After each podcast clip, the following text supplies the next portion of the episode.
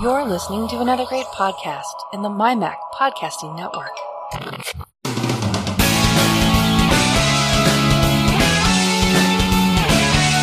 News, views, security stories, technology, and all sorts of other related chit chat that catches our attention. Welcome to the Essential Apple Podcast. Hello, and welcome to this week's episode. And this week, I am joined by the excellent Bart Busschots of the Let's Talk podcasts to do what we usually do, which is natter about what stories we found and probably go off piste and talk about something completely irrelevant. But there you go. Hello, Bart. Hello, hello. It is nice to uh, to be with you in your place rather than mine. That's Yes. nice here. I like it.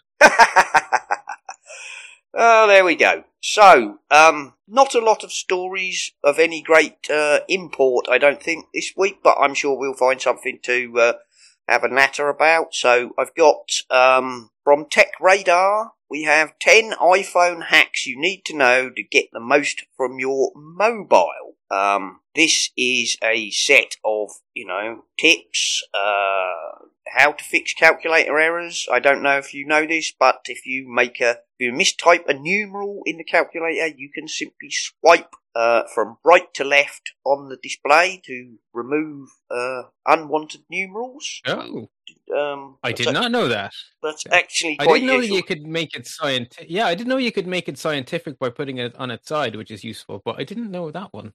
That Yeah. nice. If you mistype a number, you can uh, swipe right to left in the display, and the numbers will be, you know, uh, deleted. And you can do it more than once. You can just keep going all the way back. Doesn't work if you press Yeah. one of the um, one of the functions. You can't, you know, if you if you accidentally tap minus when you meant plus, you're buggered. You got to start again. But Yeah. it does it does fix um, you know minor mistypes. Um, there's uh, I have another great calculator tip. Install pcalc. If you're a serious cal- yes, if you're a serious calculator user, you know, install pcalc. I'm not. The basic one does for me, but pcalc is very much the. Uh, I love supporting a developer who's been at it for years and who does. I use it more actually on the Mac because it can do that floaty thing, so I can just leave the pcalc floating calculator when I'm doing my accounts. But it's it's a nice app everywhere. I really like the developer. He's a cool guy. Yes, very much so. And um, the guys on uh, what is it? Connected, I think. Often um, when they do their weird, silly quizzes and things, they use pcalc to generate uh, random numbers for various reasons. I, I, And I have uh, a real bonus tip, by the way. I've just Yep. I just opened up the calculator app. So you know the way you're saying if you do the minus, you're buggered.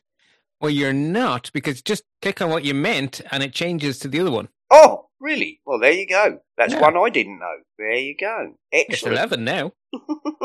Another tip. Yes, 11 tips. Um, so they've got identify plants, animals, and more, which of course uh, is if you've got a photograph in your photo uh, library and you open it, uh, you should look to see if there's an eye with stars around it, which will uh, use basically some sort of machine learning to try and identify what you photographed. Uh, you can drag and drop photos between apps. To be honest, that's um, I, I'm just doing that now. I didn't know you could do that. That's really cool. Now, where the hell do I want to drop this? Uh, sugar. just drop it back in the just drop it back in the photos. But yeah, it's um you can I find it fiddly. I've never really used it. I find it too fiddly. It's easier to use a share sheet, but um it does yeah, I, I'm a share sheet person myself, to be honest. it does work. You can you can do it. Um you can turn your um front camera uh into mirrored so that you uh see yourself as you're used to seeing yourself in the mirror rather than as everybody else sees you with a toggle Huh. in the settings. Um, which does have its it does have its uses because if you're um, using the front camera camera to time or something, sometimes you you know you go left and the picture goes right, and it's like, oh, what? I'm not used. Oh yeah, try pointing at something. It it doesn't go good. no. So you can actually turn the uh, mirror the camera to uh, make it easier to uh, use if you're, you know, you're like me, spatially challenged when watching yourself in what you feel to be reverse. Um, also, uh, if you're trying to look for a photo using search, you can type in generic terms like dog or beach or food, and it will attempt to uh, search through your library again with machine learning to find something that it believes is relevant. Um, uh, you can get an accurate uh, battery percentage um, by uh, flicking it in battery percentage toggle in settings. There's a measurement app everybody's forgotten about. Apparently, is fairly accurate. Uh, they've discussed the uh, discoverability, uh, not discoverability, reachability. Sorry, reachability, which I turned off a long time ago. I found it very annoying. But um, have you ever used the reachability thing, Bart? I did many years ago, but then I didn't. I think it's when they got rid of the home button, I stopped using it. I don't even know how you do it in the in a modern phone without a home button. Um, it says here, place your finger near the bottom of the screen and swipe down, uh, and that Yeah. should that should in, uh, if you've got it turned on. By the way, I mean I turned mine off, Which I, so- I don't, yeah. I kept I kept triggering it accidentally and got annoyed with it, so I turned it off. But um, so that's in accessibility touch. Uh, don't forget to turn off do not disturb. Um, in case you don't know, when you do a do not disturb, if you press the three buttons, you get the option of like in an hour, tomorrow, when I leave this location. Um, I love the one actually. Uh, if if you have a calendar event on, it'll offer you until the end of this event. I love that. Yes. So you can, um, you're in a meeting, you can tell it to do not disturb you until the meeting is scheduled to end. Um, I mean, these aren't, could be a bonus if the meeting. If you're in a place where meetings tend to run long, then when the meeting ends, people can start phoning you again, and you might want that. yeah, exactly. The meeting is supposed to be over. Sorry, I've got a call. This meeting is supposed to be done. uh, Exactly. you can hide photographs in your um, in your photo library if you have embarrassing photographs you don't want other people to see. None of these are really as secret as they'd like to make out, but um, they're kind of forgotten features. Let's call it that. Um, Well, the hidden the hidden photos puts it behind Face ID. That's actually quite clever. Hmm, you know, hide your embarrassing photographs if you, you know, if you're a collector of embarrassing photographs and don't want people to see them. So, you know, it's a, In, it's in a, the in the you know in the age of online medicine, you may have quite legitimate reasons to have images that you don't particularly want some random person. You know, hey, look at these cool photos from the night out. Oh yeah, no, don't scroll to the left. You know? exactly. Yep. Oh yeah. You know, definitely. You know, uh, please yeah, show I'd me. see someone about that. Yeah, I am. you know, please, you know, yeah, please show me the picture of the boil on your bottom. You know. Yep. We've all got a few of those, I'm sure. So there you go. Normally, I just delete them when I'm done, but uh, that's you know, you don't want to accidentally leave one there, do you? Um, apparently, Well, I mean, you know, there, there, are legitimate reasons if you. If you this is terrible, but you know, if you have a medical condition that's evolving, you your doctor may actually ask you to keep a history, and you Indeed. may not want them just sitting there. So it's actually good to know.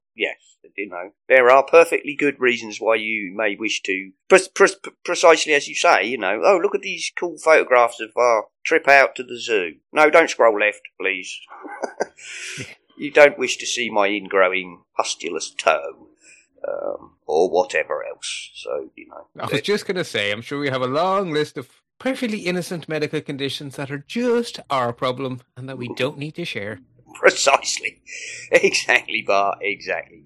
Um, so, uh, according to BGR, um, Apple's password manager is getting a big update in Sonoma. Of course, there's a lot of stories based on what's in the uh, recent betas. Um, Well, especially now they've gone public. Yes, exactly. Um, password apps like 1Password, and of course, uh, our friends at Proton have simply uh, have recently uh, released a new app called Proton Pass, which you can use for free, like uh, all the others. Um, in the in their suite, you know, Mail and uh, VPN and Drive, uh, all you know, end to end encrypted. Um, anyway, as they say here, uh, the iPhone, iPad, and Mac ecosystem is such an example. Offers Apple, Apple offers the built-in iCloud Keychain Manager, which lets you save passwords securely, uh, syncs across devices. Uh, it's not a proper standalone app like 1Password or Proton Pass, but it is there and ready to protect you. Um, I'm a big user of the iCloud password, to be honest. Um, and now It's it- very convenient, like especially if you have family members and stuff who are, I guess, who don't have Android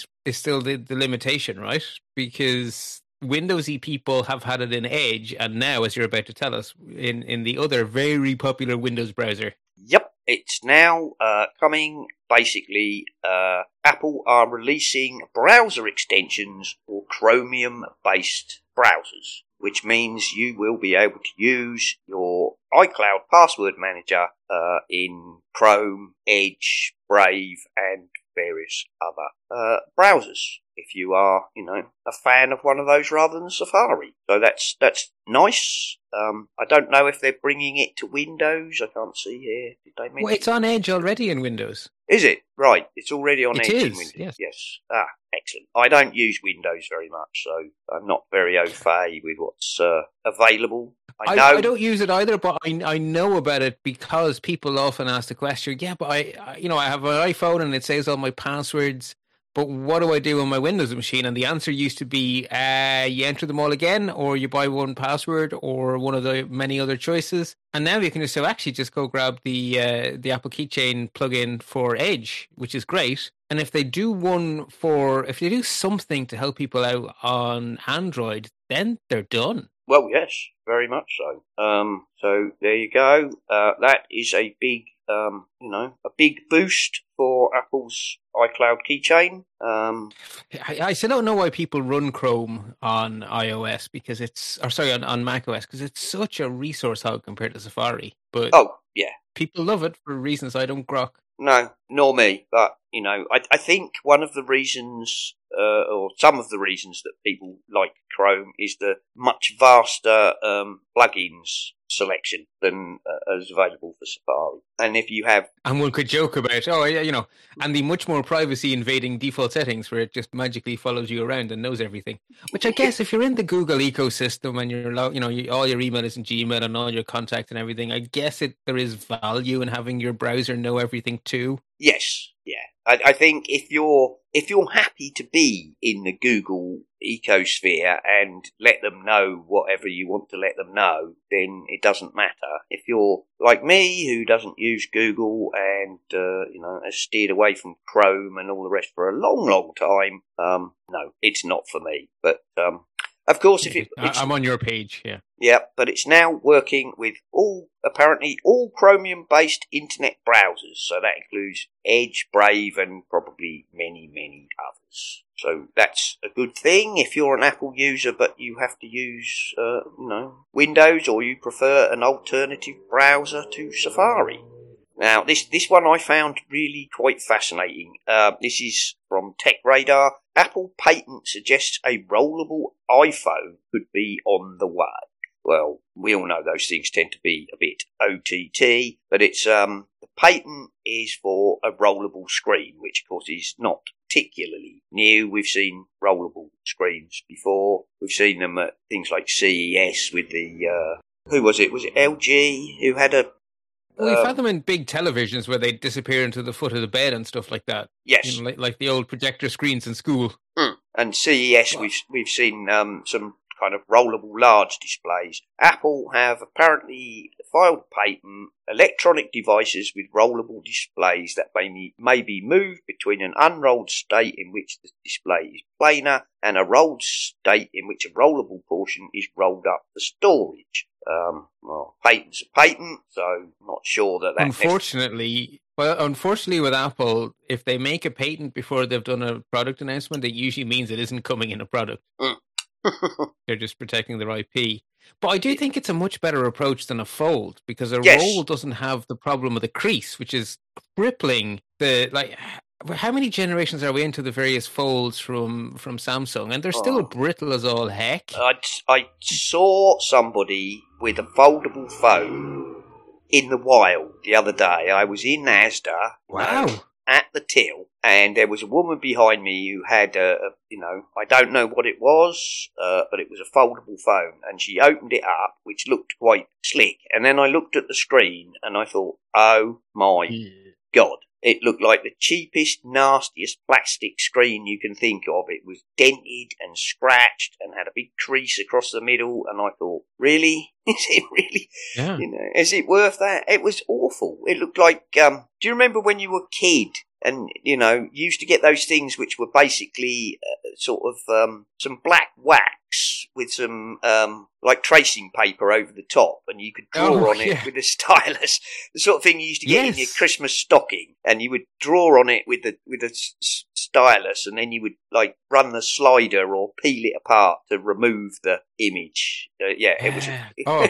it, it looked Yeah, they like very soon became horribly scratched because you were a bit too aggressive with the stylus. Yeah, and dented, and you know, yeah, Yeah. That's exactly That- what think it looked that- like, mate. It, that was. I was like, really? You paid two thousand quid for that? No. I'll yeah, stick. because you can't have a glass foldable screen because glass doesn't do that. Not at the moment. I've seen things that Apple are working on bendy glass and all the rest, but until somebody comes up with something that's really But, bendy, Like, uh, but a fold is so hard to do, right? Because a fold means it has to be really, really, really, really, really bendy. Whereas a roll, that you know, the difference between a fold and a roll, even a tight roll, is is huge in Oh, terms of the stress it puts on the material. So, if you could even imagine something the thickness of a current iPhone that you could, if if it rolled into that thickness, and you can then stretch the bottom of the device down to stretch the screen, that Exactly. could be very powerful. that could be very powerful. I can't remember what it was, but there was a film or a sci-fi show I used to watch, and in it they had phones or tablets, I can't remember exactly, which were like two metal sticks, and when they wanted to use them, they pulled them apart. And they had, uh, yeah, and they would stretch them apart to show as much screen as they wanted and then snap them back together. So, I mean, that's, it's very much along that kind of lines. It, and as you say, I can see that being far, far more um, viable than trying to fold a screen in half because you're talking about folding something over on itself. And it's just, Yeah. I mean, the other thing I saw talking about foldables was the latest, um, oh, what was it? The latest crop of foldables. Basically, there were a load of reviewers who'd got review units, and I can't remember if it was the Samsung or one of the others. But anyway, many of them were complaining that within 48 hours, the damn thing was seriously crocked with, you know, Yeah, I, I read that too, and I, I just thought to myself, this isn't first generation stuff. We sort of kind of forgave them for the first generation being brittle and flaky and unimpressive, but that's at least three years ago. I think it's possibly four to five years now. I don't follow it that uh, closely, but no, you know, when you're sending out review units and the reviewers are saying, "Yeah, oh, after twelve hours it broke," that's that's not really sending a good uh, a good message, is it, for something that you're paying, you know, a serious premium price for? And you take your phone in and out of your pocket all the time. So whatever you do, it has to be very robust. Indeed, doesn't it? You know, we all think that the uh, glass screens are relatively fragile, but actually they're surprisingly tough in reality. The- Um, They really are these days. I, I reminded myself of that yesterday evening. Um, managed to fumble my phone onto the tile floor straight on a corner. And It was like I, I fell from high, and it was like it just bounced a few times, and it was fine. And I remember in the early days of the iPhone, if it hit a corner, you were doomed. Oh, you were done. Oh, yes, definitely. But not, you know, the the iPhone 14, it just it just bounces. And the the the weird thing actually is, oh no, there's a very tiny scuff. Um, and I, geez, I did really hit it right exactly on the corner. There's a very very tiny scuff on the edge of the the steel band. But yeah, th- they really have gotten very robust despite having the glass screen front and back. They are, you know, definitely a And they don't scratch, right? No. Our older iPhones could scratch a bit, but there's like these just stay perfect. Because I'm very hard on my phones and I don't use cases. And you know, mine's a year old now and it's perfect. I use a, I tend to use one of those sort of very thin TPU clear cases just for a little bit of uh, coverage, but I don't I don't cover the screen, and I've only managed in I've had iPhones since the original, and I've only managed to break one screen, and that was when I I, uh, I've doubled you there, but yeah. yeah I got out. But it's the always the corner, right? And Yep. yeah, mine fell just from the car seat to the ground, which is not far. Like the car seat to the ground on a Ford Fiesta is not far, No, it's not. but is it just hit- it just hit the corner, and I got a perfect little palm tree growing out of that corner. Yep. Oh, and when it happens, or you know, happened in the past, there would be a certain when it dropped, there would be a certain noise that it made, which was much duller than a normal like drop and bounce, and you'd think, oh no, that's gone. It's it's funny you said the word dull because that is exactly what was in my mind. A deadly dull sound that told you, "Oh no." Yep.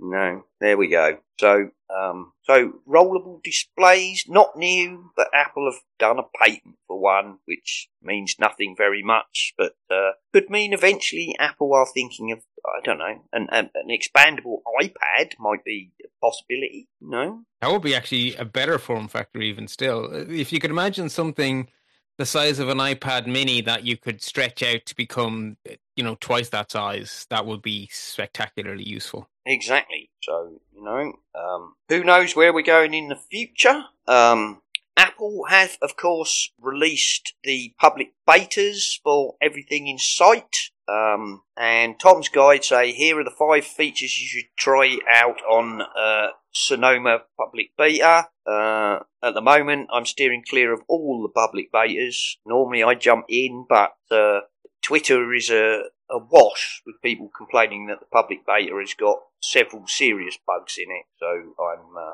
going to leave it a little Yeah, it's only it's only July.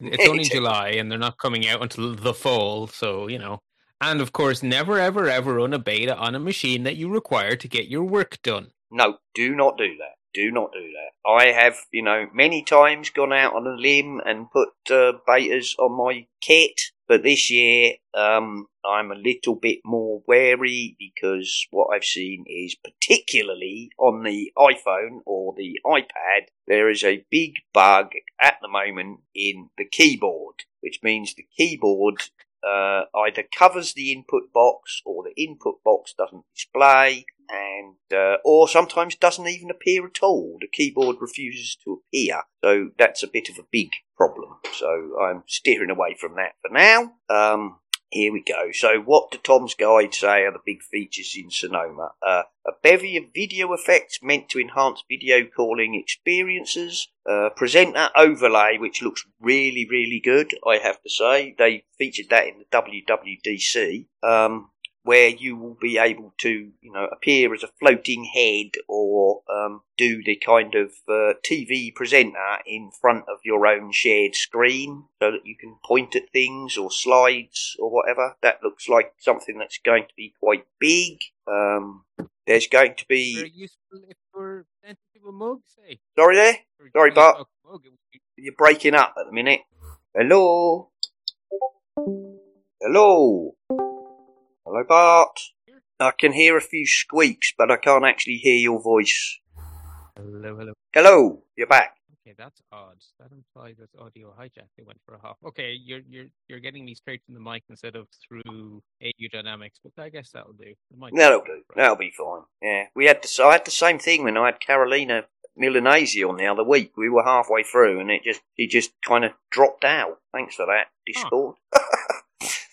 there we go. Mm. Never mind. We'll carry on. Um. So where were we? Uh. What else? They've got um. Apparently animated screensavers. Whoop de doo. Fabulous. I'm sure. Um. Enhanced. back to Windows 3.1. Are they like flying toasters with wings? yeah, exactly. Well, that was that was after dark. That was the Mac, surely. Anyway, there we go. Um, slow motion screensavers featuring real world locations, probably very much like the ones on Apple TV. I would expect. Which I Um, adore. They oh, are yes. So mesmerizing. they are, aren't they? And I, I, I'm constantly studying them. Trying. I mean, some are obviously real world flyovers, but some, like the forests, you're like, is this real or is this some kind of um, generated image? Hard to tell occasionally, but I'm sure they're drones. I I think they're I read some of those old drones. Yeah. I think they are actually real. But when you see the one where they fly over the valley full of uh, conifer trees, that's like Mm. the sort of thing you could see in a video game, you know. But um, I'm pretty sure they are actually real. I mean, obviously the ones where they fly over, um, where they fly over, um, If you tap, the, if you just tap without clicking on the little touchpaddy thing, it'll tell you where they are. yes, it will. That's yes. If you press the down button or um, somewhere else, you can get. It will tell you where the uh, where they are. Um, there's some very So they must be real. Oh yeah, I'm assuming, I'm assuming they are all real, but one or two of them look like they could be computer generated, although I'm sure they're really not. Um, enhanced widgets are moving to the desktop. Um, and a game mode is coming, which will, of course, I think we've mentioned this before, and Apple mentioned it in WWDC, uh, where um, Sonoma will, uh, when you launch a game in full screen, it will optimize the game's performance over other background processes, um, which obviously will supposedly help your gaming. Not that the Mac is a top gaming platform, but games are available. Um, And I think more will be because Apple are de- now that with the M series machines, which serious graphics oomph, and the new porting toolkit that Apple are making so that developers can easily translate their DirectX 12 into Metal. I and with Steam be, you client being there, I, I think we're going to see a lot more gaming, and this is just perfect because you really do want your Mac to give everything over to the game when you're gaming. Sort of behave a bit like an iPad, right? Where it just whatever you're doing gets everything yes, you want for a game. Yes, very much so. So, um, you know, all your background processes will be uh, demoted below um, your gaming experience, which is quite a good thing. And apparently, uh, Safari is getting uh, profiles, which is a bit like focus modes, but for Safari, which I Well, actually, there's, they're a bit cleverer than that because they're actually, you can think of them as being little islands for your cookies. So if you make a profile for Facebook, then all of its tracking cookies are trapped in that profile. And you can browse all the rest of the internet in your other profiles without Facebook knowing what you're doing. excellent. So, know, um, I, I, I'm not a big user of focus modes myself, but I know a lot of people are very No, don't think of them as focus modes. Think of them as being multiple browsers in a browser. So if you have like a work Office 365 and a personal Office 365 and you can't log into the two at once, well, you can with these profiles. Ah, You make a personal profile and a work profile, and because they have separate cookie islands, you can be logged into two of anything at the same time. Ah, I see. So, you know, might be more useful than I thought. Um, I, so I think you'll find them very useful. they're a bit like, uh, so what you're saying is they're effectively sandboxes. You're sandboxing Yes, each individual, Each- uh, Collection of tabs that you put into the same profile, yeah. Yeah, excellent. So that could be more useful than I figured. Um, uh, tap to pay is coming to the iPhone across the UK. This is nice. Uh, the near, near field communication technology uh, will allow you to turn your phone into a payment terminal for transactions. Um, Yeah, think- if you're someone who, who sells your organic stuff at the market or whatever, no more buying that little square contraption. You just can use your phone to receive payments. I think that's brilliant. Yes, very much. Uh, so uh, that's a good thing. Um, now rolling out across the UK. Is it coming to Ireland as well? Do we know? Oh, I unfortunately did not see that mentioned, or I would have called it out. We're always quite slow to get these things. Someday, someday. Just not, I don't Okay, think we're here yeah. Oh dear, that's a pity. Um, and uh, the cooldown. Apple has made a major change to how your iPhone charges itself, and here is how it affects your monthly energy bills. Uh, this is basically that Apple added another switch to uh, the charging options. Uh, you can turn on already. You can turn on optimized charging, where it will uh, charge your battery to about 80% and then leave it there until, you know, half an hour before you normally get up and attempt to top up the last 20% in the last half an hour before your alarm goes off.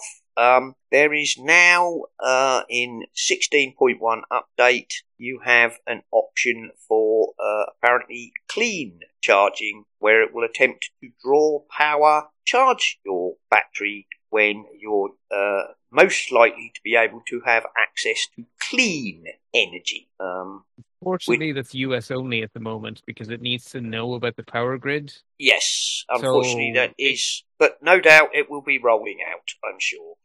Yeah, they basically they need to know if you're in a place where solar features heavily, then they want to they want to front load your charging to when the sun is up. Whereas if Yeah. you're in a place with lots of hydro or whatever, they probably want they, they won't care as much because the water flows day and night. Uh, if you're in a, a place with a lot of wind power, they'll optimize it based on the weather. So they need to know how your lecky how your lecky is made for this to, to do its magic. Indeed. So, uh, interesting. As you say, currently US only, unfortunately, but um, nice to see it's Apple doing more of what they say they want to do, you know, keep everything as sustainable as possible. So, uh, I, I think that's you know, no doubt dependent on what information um, the power generators are prepared to share with Apple. So, a mechanism, right? There has to be some sort of mechanism for that information to get shared. yes. But um, I know You know.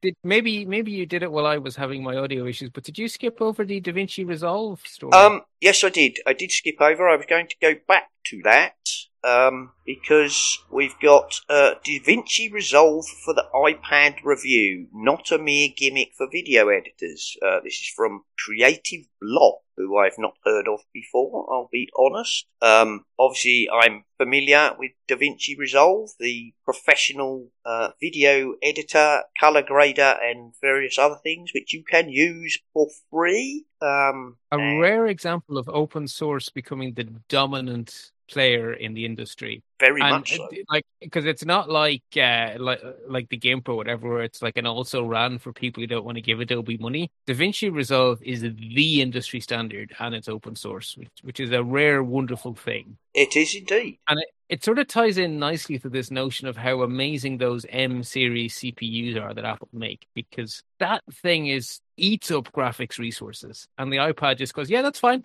I'll do that for you. No bother.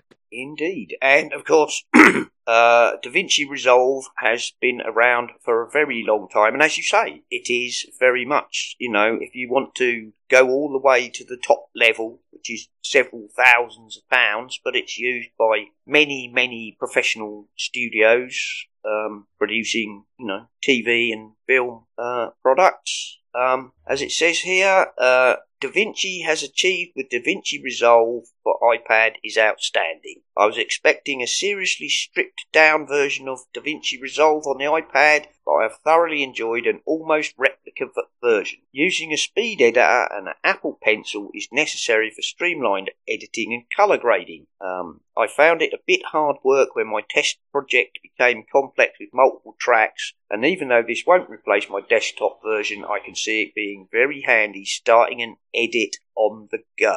Um, it's difficult really to say much else about that. I mean, if you, uh, you know, if you vi- do video editing and are interested in such things as color grading, uh, DaVinci Resolve is very much the way to go. And uh, there you go. They've given it four out of five stars. Um, as it says here, pros, mobile editing, almost an exact replica of the desktop, not dependent on Apple's latest chips. Cons, a more pro iPad is required and it's a smaller screen compared to your desktop, which kind of goes without. Well, yeah.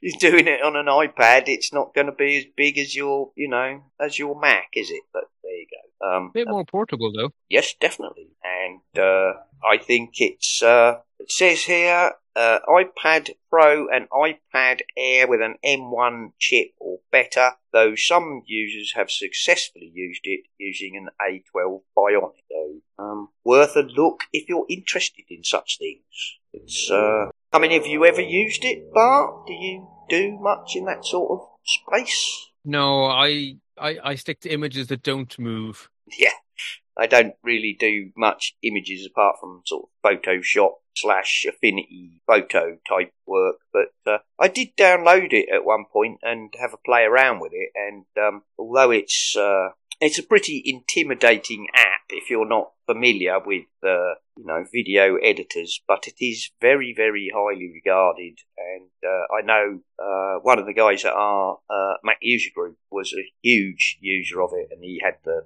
full blown top of the range uh, you know sub because he's a professional video uh, creator, and uh, he always said that it was the best thing available, and uh, he wouldn't use anything else. So there we Yeah, are. I think a lot of the television we all enjoy at some point in its process has Da Vinci Resolve under the hood. Yep. So um, there we go. Um, I don't think there's much more to say about that, other than it's now available on the iPad and has got four out of five stars, which is very good if you're into that sort of thing. Um, uh, where are we here? We've got uh, Apple opens the public betas, which we've already mentioned.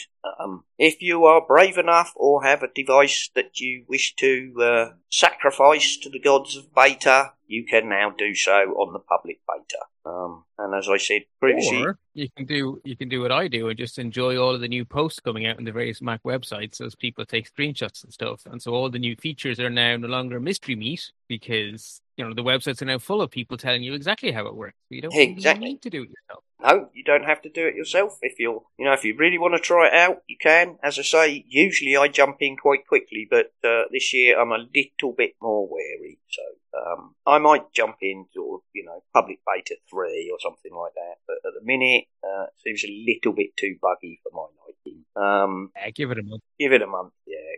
It's only July, as you say, and they won't come out till what? End of October, early November, probably. We've got plenty. of Whatever. Apple's definition of the the fall. yeah, yeah, wherever the fall falls, as it were. Um, apparently, uh, this one's a bit concerning. Anger and fear after popular diabetes app breaks. This is from the BBC. Um, people who use a popular app have lost their usual way to check their blood sugar after an update has caused it to stop working on some Apple devices. Um, apparently, this app is called Abbott.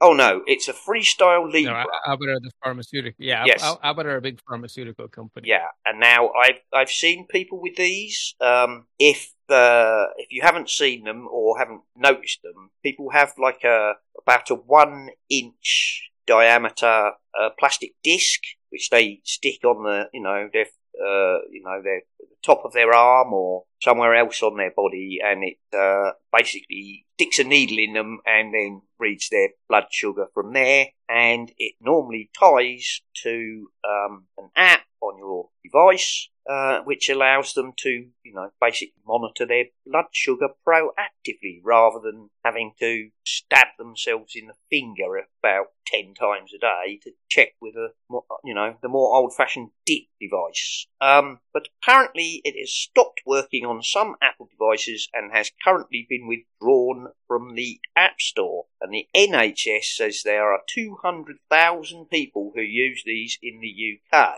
Uh, apparently, the issue only affects customers in the UK, and it expects that the app will be made available again soon. Um, not sure what's This- going on there, but it's uh, This stinks of, of Abbott doing a terrible job at managing their app, and it just it strikes me that a medical device should need a lot more certification and process behind it. yes, You know, it's just this just shouldn't be possible. Like this is just a sign of a sloppy, half-baked app being considered, ah, that'll be grand. Only it's a device people rely. And like when you're reading the story, you have some people say that well, I still happen to have my old manual testing kit, or I would prick myself ten times a day. But I think a lot of people have gotten so used to having the luxury of the app that they just assume it's reliable. And it turns out this it just stinks of really crummy software, which you often see. Like I have various medical devices that are cloud connected, and they're usually terrible, but none of them are devices where my life depends on. yeah. I mean, it's you know what what you. I don't know what to say about this other than you know I hope they fix it bloody sharpish because people who use Well, I these,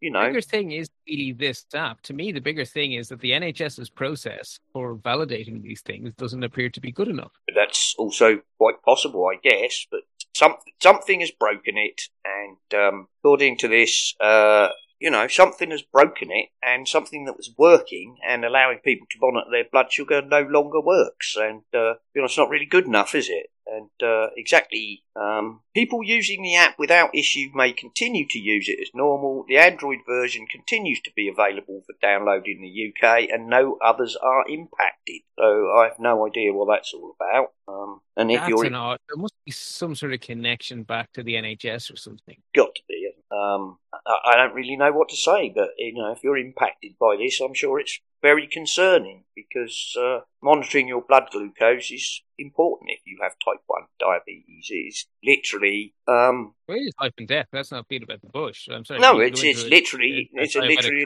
Yeah, exactly. It's literally a life or death situation. Um, and I'm pretty sure stabbing yourself with a pin, you know, half a dozen or more times a day is distinctly unpleasant. So, uh, there we go. Not good.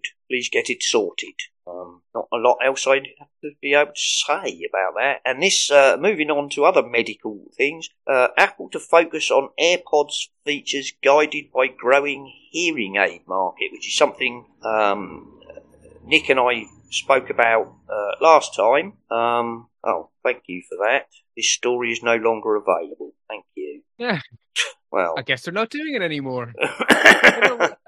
I happen to know, sort of from some first-hand experience, that people actually find the the integration between Apple's APIs and compliant hearing aids extremely liberating. Actually, um, very positive experiences. So I, I think it makes an awful lot of sense for Apple to to double down on something that that people finding a genuinely life improving experience. Indeed. And uh, from what we've got in the uh, preview here, later this year, Apple will introduce new features for AirPods Pro 2 owners. Most of them seem to focus on hearing aid functions. Some of the features aim to prevent hearing loss, while others improve how you interact with people while using your AirPods. Um, and several people have said that um, you know a good pair of AirPods can already uh, serve as a functional hearing aid if your hearing loss is not you know overly extensive or severe. Um, and uh, I strangely, I when I read this article, apparently in the US between one and six and one in eight children between the ages of 12 and 18 in the US have some level of hearing loss. Don't ask me why that is. That is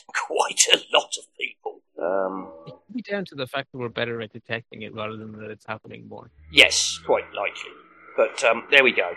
Um, so, uh, unfortunately, this story appears to have disappeared. But uh, yeah, Nick and I did talk about it uh, last week, and uh, basically, Apple are um, par- partially, I believe, powered by uh, changes in the rules which allow the sales of over the counter hearing aids. Um, Apple will be able to add hearing aid functions to their AirPods without having to get uh, FDA or whatever approval. So, you know, you suffer from minor hearing loss, um, and let's face it, whilst AirPods aren't the cheapest thing in the world, they're a lot cheaper than um, hearing aids, which can often set you back several thousands of pounds. Uh, there we are. Um, 9 to 5 Mac have the story iPhone battery replacement process won't change anytime soon, if ever. Uh, and this is obviously in reference to the uh, EU have uh, pretty much passed a law. Uh, I don't think it's quite been placed into uh, legislation yet, but it will be coming very soon. Um, which it's will... past the major hurdles. It's, it's yes. gotten by the bit where it usually gets snagged. Yes. Now into the formality. So it's you know it it will it's now really a formality to be passed into EU legislation. Um, it will require manufacturers of electronic devices to allow consumers to quote unquote easily carry out a DIY battery replacement. Um, and the devil is in the details. The details, exactly, because um, I'm pretty sure Apple will argue that you can get a set of tools from Apple to do such a thing yourself if you should want to. Um, They're certainly going to argue that, and then the question will be whether the Commission accept that. And none of this comes into play for a couple of years anyway. So if Apple make their kit nicer, like basically if if the next generation of iPhones are easier to repair, they don't have you know, we're never going back to the days of the old Nokia where you can just clip the battery on and off because no. the reason those phones were so bulky was because you could just clip the battery on or off. But I do think that this puts pressure on Apple to be just a little bit cleverer about how they build their phones because there was a lot of reporting on the iPhone 14, the not Pro models, I think it was, where they're experimenting with an entire new case design where you can access certain components from the front or from the back instead of having to pull the entire phone apart and take everything out to get at some component. So obviously they're thinking more about repairability. Yes, I think you're and right. I think it was the 14 non Pro where the back can be removed in order to allow technicians to, you know, do Or things, or other Apple persons, the tools. yeah, or you know, end users if they want to hire the toolkit. Um, I think one of the things that it might change is possibly the you know it'll stop Apple doing things like gluing things into position. Um, Well, yeah, because, because it'll be harder for them to make the tool. yeah, I mean, I believe some of the uh, Apple devices at one point had their batteries were glued in, and you have to have a thermal tool to you know melt the glue in order to extract it, which is uh, Kind of Not- a hairdryer tool, yeah, yeah, but it wasn't. Yeah, you're right, it wasn't. And with, with laws in New York, and there's a few other places in the states that already have these laws that give a right to repair. It doesn't mean it has in the New York laws and stuff. It doesn't say the word easily, but it's already making Apple rethink a little bit how they put these things together so that they can make a toolkit that is arguably easy.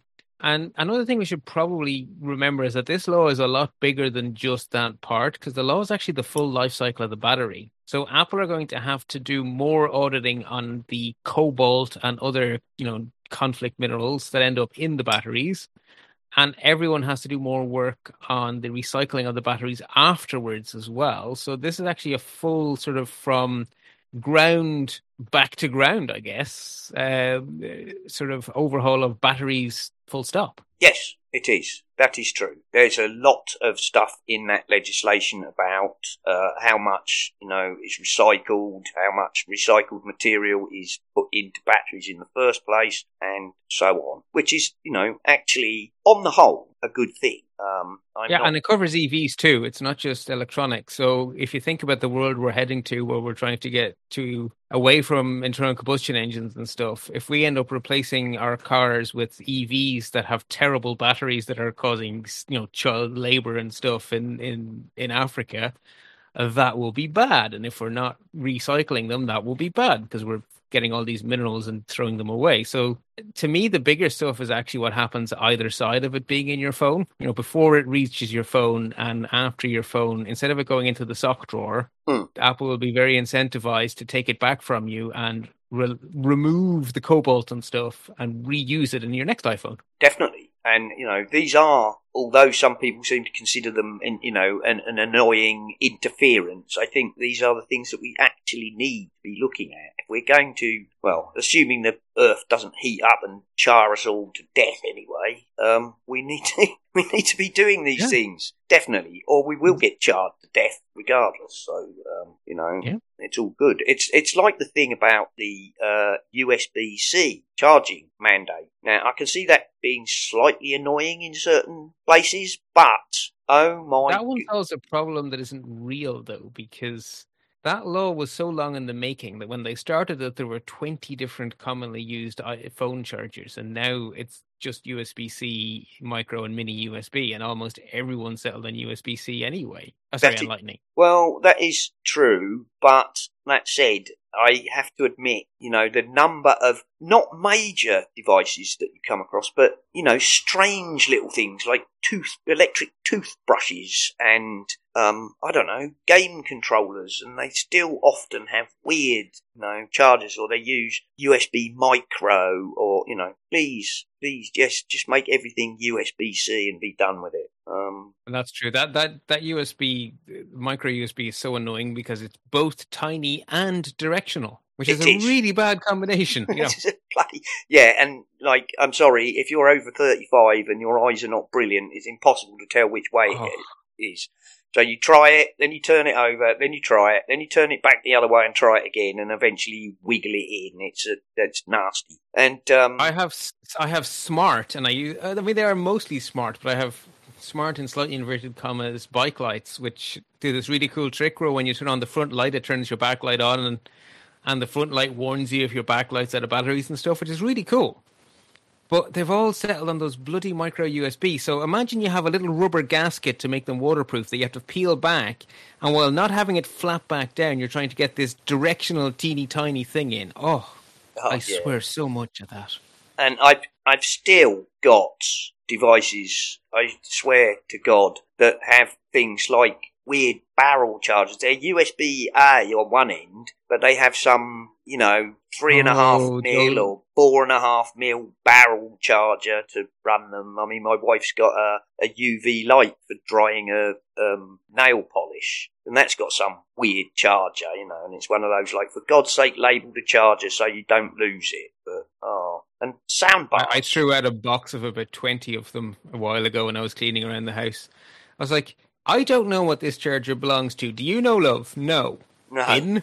Bin. What if we find the other thing? It goes in the bin too. exactly. I no, I I've got well, well, when I moved house, I chucked away about three like large boxes of undefined charges of one sort or another, and uh, Yeah. but you know the other thing is you know like sound bars, and you get the thing, and then somebody takes it down and moves it in the other room and doesn't put the plug with it, and then it's like, well, what, what is this one? Is it four and a half Yeah. volts or six volts? And where's the plug that you, ho- drives it? you hope to you hope to goodness that there isn't something with more voltage with the same shape Mm. in your house. but often there are, unfortunately, because those Yep. made in China wall warts can be anything from like two volts to about ten, and you've no idea when you stick it in something, hoping it's going to work, whether it's going to fry it or not. There we are. Um, so yeah, a, a universal charging standard will be fine by me, and if it means Apple have to give up their Lightning charger for a USB C, I'm okay with that, and I'm pretty sure Apple don't really care that. They've already put USB C into their laptops and the uh, Pro iPad, so I don't think it's a huge change. I think it was coming anyway. My my only concern with that law is that it's going to be hard to move on. Right now, it's in our advantage, but give it ten years, and it may stop us moving on to something better than USB C. Yes. it may weld us here when we really should be moving on. Is my only fear. But I think Qi charging and stuff, the fact that they're saying that wireless charging is not covered, maybe maybe USB C is the last physical plug we need. Maybe. Maybe.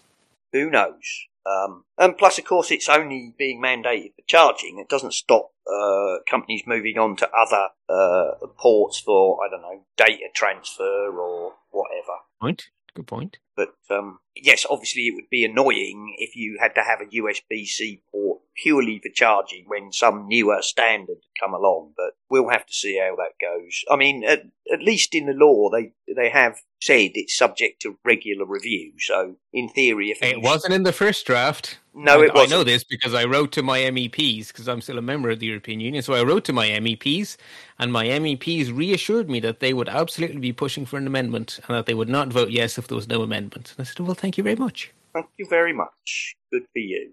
Um, Apple TV Plus has landed a record 54 Emmy Award nominations, according to iPhone in Canada. Um, no big surprise there, really. Um, Apple normally Well, land a huge Isn't- slew, don't they? yeah, but if you look at if you look at the shows that are getting the bulk of the stuff here, there's a very strong British accent to these shows. I mean, I know Ted Lasso is technically American, but it is kind of set in England. Yes, just a little bit. You know, shrinking. I think it's actually no. Maybe shrinking is the exception there. Bad Sisters, I know, also gets a lot of mentions, which is British Isles.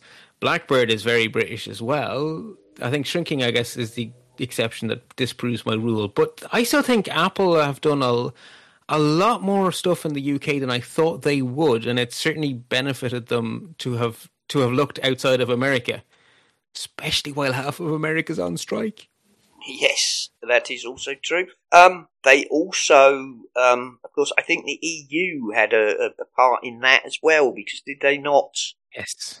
Um, Yeah, thirty percent of a streaming company has to be locally locally made uh, content. Yes, so you know, um, and you know, not a bad thing. I think, to be honest. Um, also, I've noticed if you go to uh, you know other streaming platforms like Netflix, you will find a lot of Spanish, Polish, uh, Norwegian, or whatever content um, available. Yeah, for that reason. Yeah, for that reason exactly. So there we go.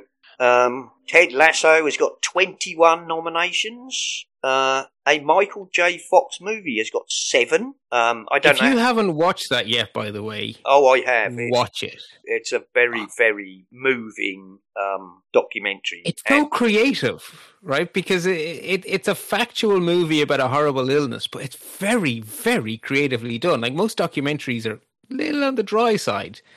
This is a really creative and, like I say, moving film. It is. It is very moving. I found it, um, you know, and Michael J. Fox is, you know, very honest and open about the challenges that the disease brought him, and um, there we go. So yeah, if you haven't, if you haven't seen it and you have Apple TV Plus, go watch it. Very good.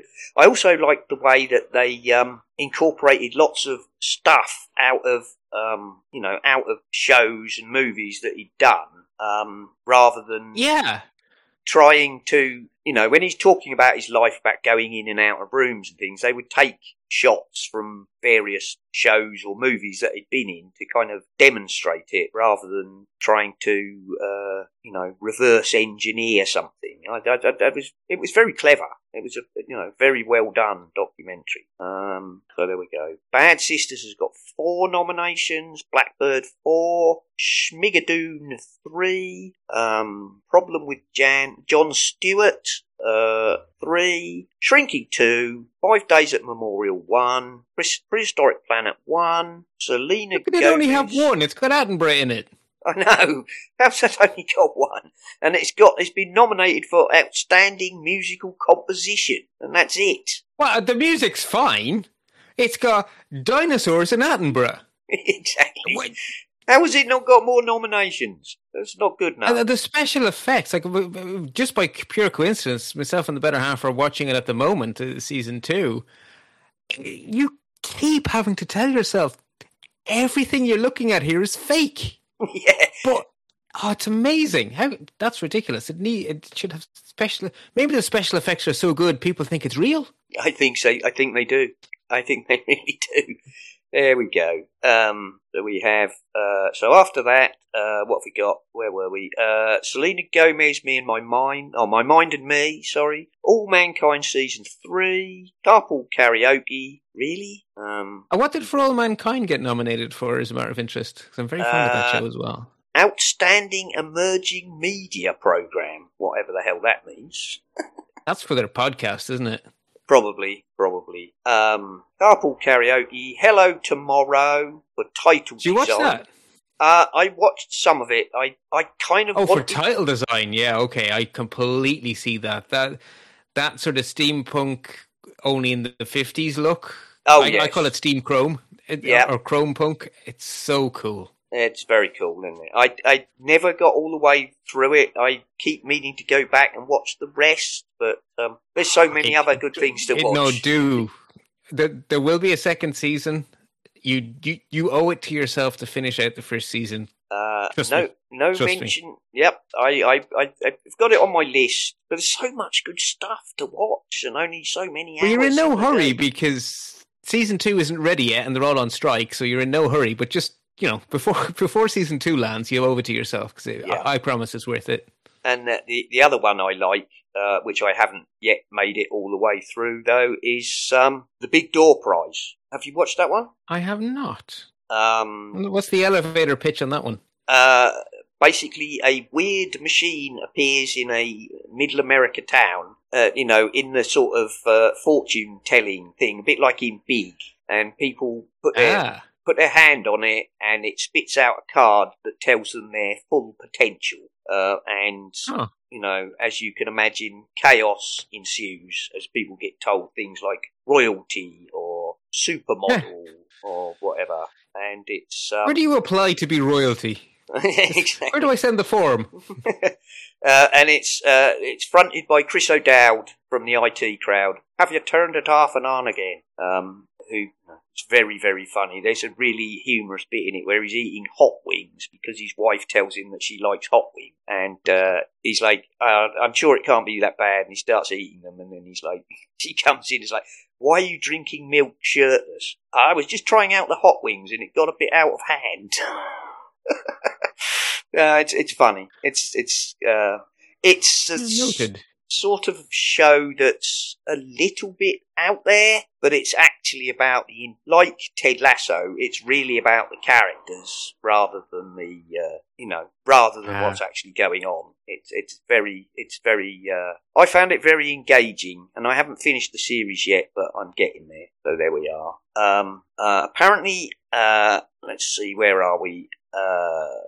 We have another patent which I'm trying to read the diagram on and not getting very far, but I'm sure it's a fascinating discovery. um, Apple uh, AirPlay found in latest version of Tesla iPhone app. Oh, yeah, I've skipped ahead. I apologize. No, that's fine. This actually interests me a lot because, well, okay, before Elon lost his mind, I wasn't particularly bothered by the fact that Elon is responsible for my car continuing to function. I'm now nervous about the fact that Elon is responsible for my car continuing to function. But setting aside the fact that Elon's gone loopy, one of the biggest shortcomings in the Teslas is the lack of CarPlay.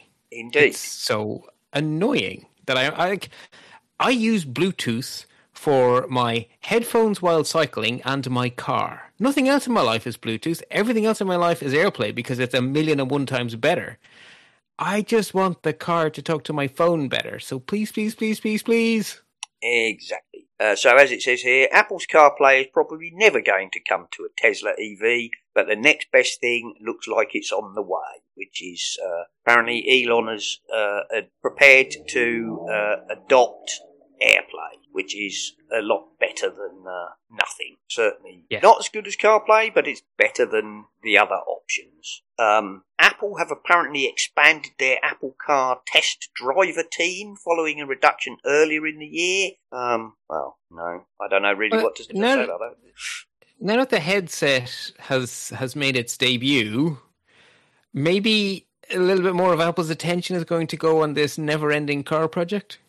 Yeah, quite possibly. Uh, what does it say here? Uh, data published by the California DMV March 2023 showed that Apple had registered 66 vehicles and 201 drivers for the testing of autonomous driving features in public streets, highways, and highways. Um, That's not nothing. Like that's a that's a substantial project. It is. And um, if you if you've been you know keep if you keep an eye on this, where people keep either you know going on about the car or dismissing it, um, if you follow the thing, they regularly have a large number of vehicles and drivers registered. It said it was reported Yeah. to have slipped in April to 145 drivers, but uh, is now on the rise as 152 drivers are now assigned to the project. Um, and I suspect that, that you know that doesn't really mean very much, other than you know we don't need to do any more testing right now. We'll sorry, we'll have to lay off a few drivers, and when we've made another step forward, we will uh, employ more. But you know that if you keep an eye on what the California DMV report, you know Apple have had a considerable number of vehicles and drivers in you know registered for testing for a very long time. So um, Years, years, Years. years. Yeah, Yeah, they're up to something. I, I want to know what. yeah, but you know, as Tim says, we don't comment on unannounced projects. So there we go. Um, we all know they're doing something. We just don't know what they're doing. Um, and I suspect the patent you're talking about here is the one again from Patently Apple, which Apple has invented a wear-resistant coating for MacBook keys uh, and iPhone patent surfing, surface covering other hardware features. Um, Yeah, I'm trying to figure out how it works, but maybe there's a reason I can't because I'm not an engineer. Um, but it seems better, I guess. Can, Well- can you figure out why this is cool?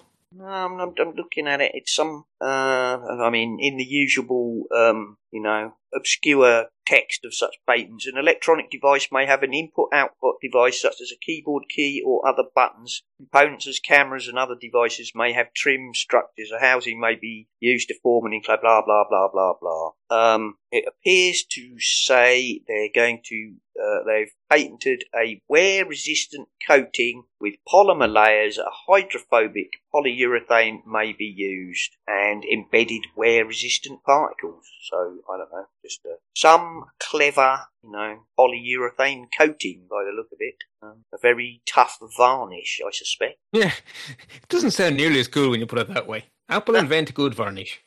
yeah, exactly.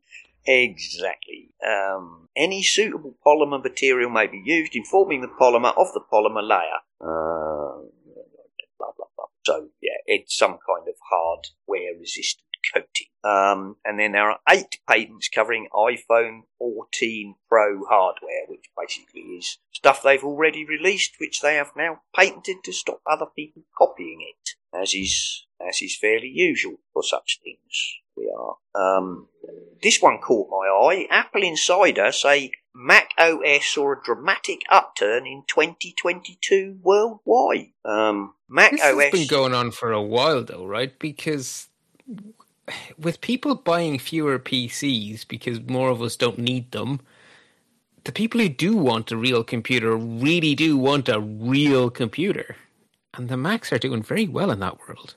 It is. Um, there was a minor decline from June to August in 2022, followed by an upturn from August to October. Yeah, that's when they release new stuff, lads.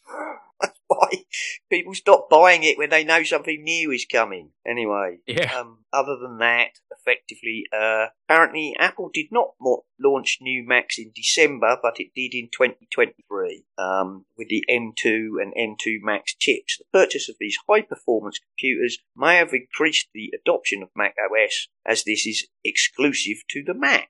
Um, apparently, however, what this adds up to is, according to this, Windows remains a dominant player with 68.15 share, but Mac OS has secured second position with an adoption rate of 21.38%, which I remember when Windows was in the high 90s. exactly. I remember in the dark days of Apple when, you know, Apple's share had fallen to about 5% or so of the market. It went under five. It, it went Um, under five just before Steve Jobs came back, and everyone assumed that five was seen as like this terrible thing that if they ever go under five, they're doomed. And then it dipped under five, and everyone thought Apple were gone. And then Steve Jobs came back, and now we're at twenty. What near, nearing twenty percent or something? 21%. Actually, twenty-one. Yeah. So, you know, there you go. Miracles can happen. Well, you- and it's not miracles, though. Right? If you think about, it, I really do think it's the case that a lot of people who used to have a computer because they had no choice are now not buying a computer. No. How many people do you know who just use an iPad? Particularly, like if you if you want to get your grandparents a computing device that they won't swear at and that you won't have to spend all your time fixing, you get them on an iPad and they'll be happier, you'll be happier, and everyone will be happier. So the people who are left want a real computer, and if you want a real computer, the Mac with its M series processors is the most appealing real computer out there.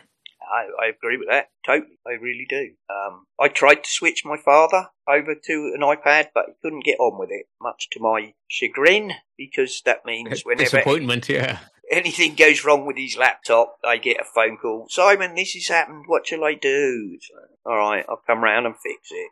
There we are. Yeah, my mum went to an iPad, and I used to always get phone calls saying the computer says, "Do I want to install an update? Yes or no?" It's like yes. Yes. The computer is asking me if I'm sure. Yes.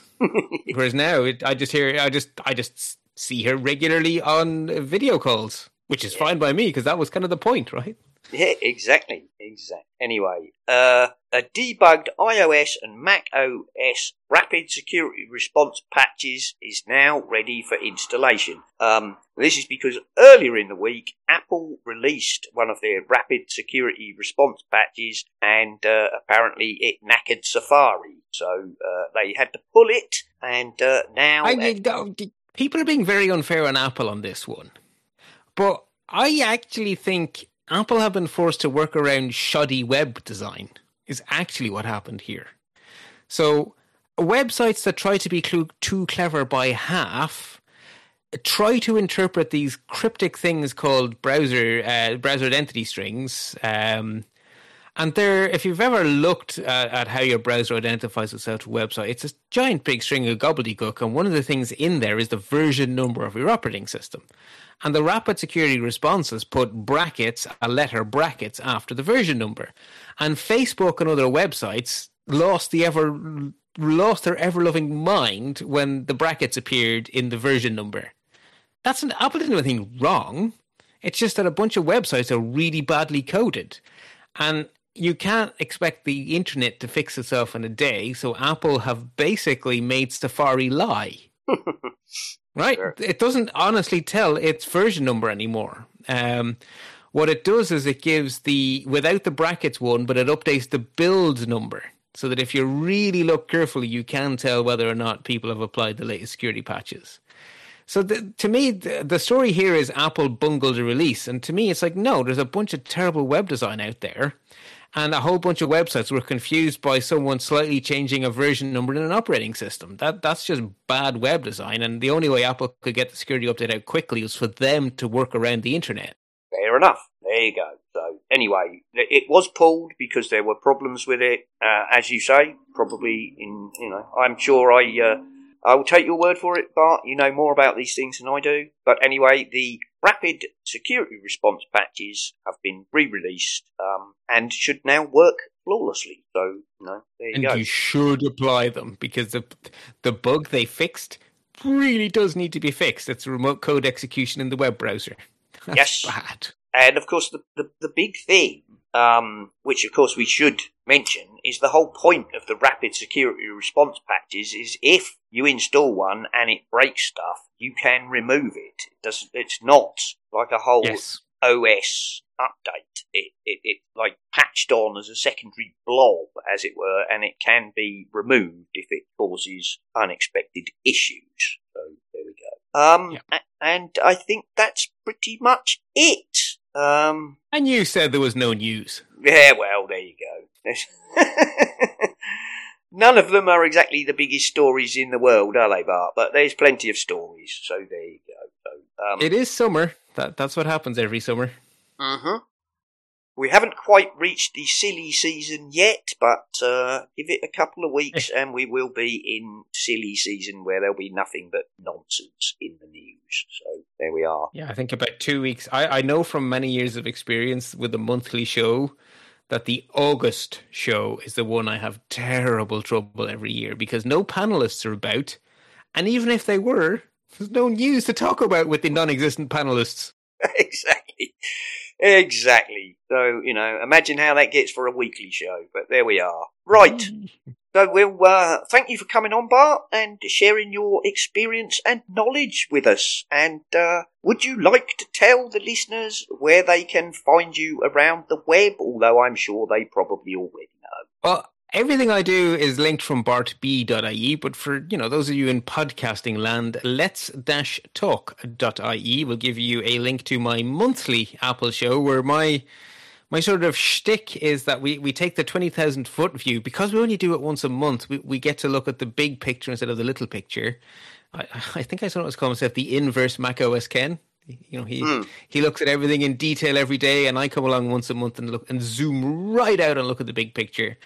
And then I do a photography show where the format is there is no format. I basically the only rule is is the art and craft of photography. We're not a gear show. It, it's a so which means it, whether you take pictures with your phone or with the world's most expensive camera, it doesn't matter because it's about the art and the craft, not about your particular choice of tech. And that that's kind of the only rule. Other than that, sometimes I have a guest, sometimes I have a panel, sometimes I have just me. It could be anything, but it'll be photography and it won't be a gear show. Excellent. There we go. And of course, I think you uh, are you still on Twitter or have you abandoned Twitter? I, like many people, I still have an account. I still post updates to, you know, when I publish a show and stuff. But my heart is absolutely not in it. Uh, but yes, I am still on Twitter as B Shots, which you can't spell. um, Actually, I should update my website to link to my Mastodon because I actually do uh, use and genuinely enjoy Mastodon. I should do that. That's something else to do on my week off. There we go. All right. Well, uh, I am still on Twitter and uh, I can be found on Mastodon. Both uh, I am at Serenak, and that's S E R E N A K. Um, all our stuff is, of course, on essentialapple.com. And uh, I think, other than saying thank you for listening, I think Bart and I will say goodbye. Goodbye. Bye. You've been listening to the Essential Apple podcast, and I'd like to say if you enjoy the show and would like to support us, feel free to go over to the website essentialapple.com and you will find links to both Patreon and the Pinecast Tips Jar, where you can make a donation towards the costs of the show, uh, or even if you're really keen, you could set up a recurring payment. And thank you very, very much to all the people who already do support us. We really do appreciate you very much indeed.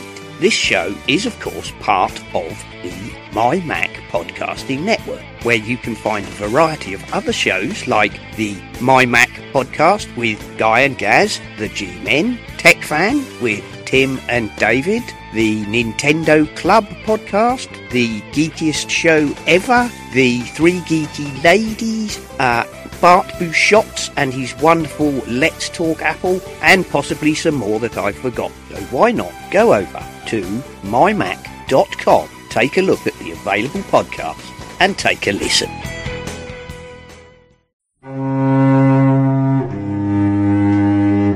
Hello and good evening. This is Gaz for the MyMac podcast.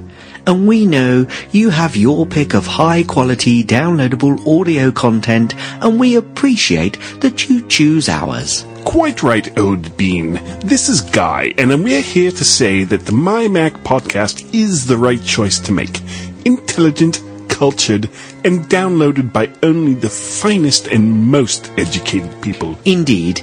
In fact, we restrict our delightful missives to only those best suited. Guy, I can't go on with this. Who are we kidding? The MyMac podcast is probably one of the most accessible shows there is. Gaz, we're trying to up our reputation here. Oh, shut it. Listen, folks, tired of tech podcasts that talk over your head and go on too long, taking themselves so seriously, you'd think they were the ones making the product? Then you should listen to the mymac.com podcast. At least three good chuckles per segment. If my math is right, that's about 10 laughs per show. Right. Because three times three is ten. Sometimes I really wonder about you, Guy. No need to wonder where to find the podcast. Just go to iTunes and search for My Mac, subscribe, and jump into the fun. You know, we're part of the Stoplight Network, and there are a lot of important people there. Well, we did say we hardly know anyone important, though there was that time I was less than 30 feet away from the Woz, and I could have sworn we made eye contact. Most likely, he was having stomach cramps. Well, that would explain why he was doubled over at the time. The MyMac.com podcast. Enjoy it. Over a cuppa.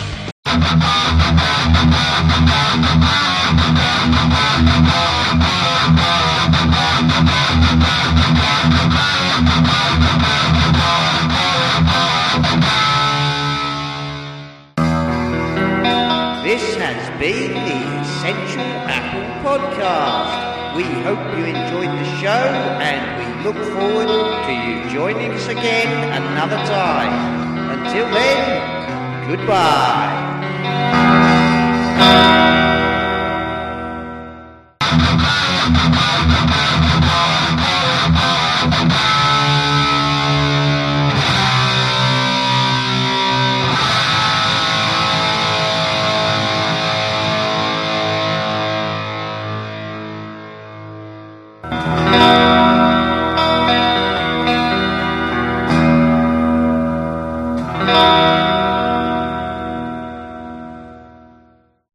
Apologies for the audio. I don't know what happened there, but hey.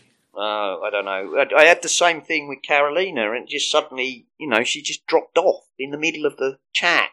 Um, I'm not sure whether I'm cranky at Audio Hijack because I still haven't sure whether Audio Hijack or Discord, or maybe the two of them had a fight. I don't know which of them broke it, but basically, I normally run my mic through Audio Hijack to do some nice um, Yeah. audio cleanup and then output that into Discord.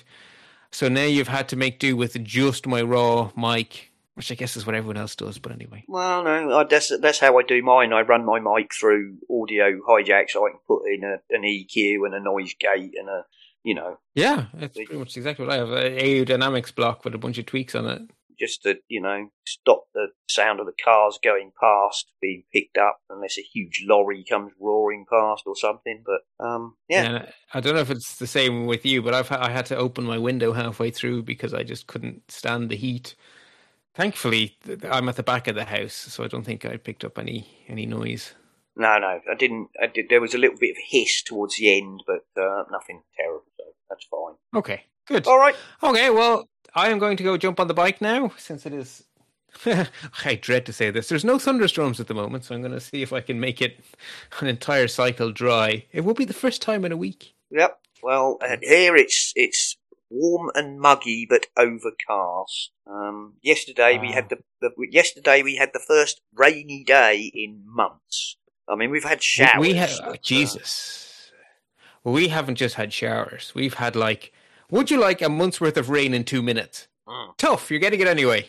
mm, th- there was one of the days I got caught while I was on foot, and you know the little crowns when heavy rain falls. yeah, They were coming above my ankle. yeah, definitely. I know the weather. I know the sort of weather where you end up wet from the knee down, not from rain, but from the splashing back up as it hammers Yeah. down. Yeah. Yeah. Anyway, anyway, I There gave go. Gore-Tex a stupid amount of my money over the winter, so I get I get to use it now. It is really good stuff, but cripes, it's like three hundred quid for a good waterproof jacket. Oh, I know. It's terrible, isn't it? Terrible. But Still, at least they work. Yeah, yeah well, that's true. That's true. At least it works. Uh, no such thing as a cheap. No such thing as a cheap hobby bar. Anything you get into will cost you a lot of money eventually. He says, looking at a, at a Mac Studio with an Apple Studio display. Yup, check. Mm, Check. There we go. All right, mate. I'll let you go and uh, enjoy your bike ride. Thank you very much, and enjoy the rest of your Sunday. I will Good do, luck. mate. All right. Bye.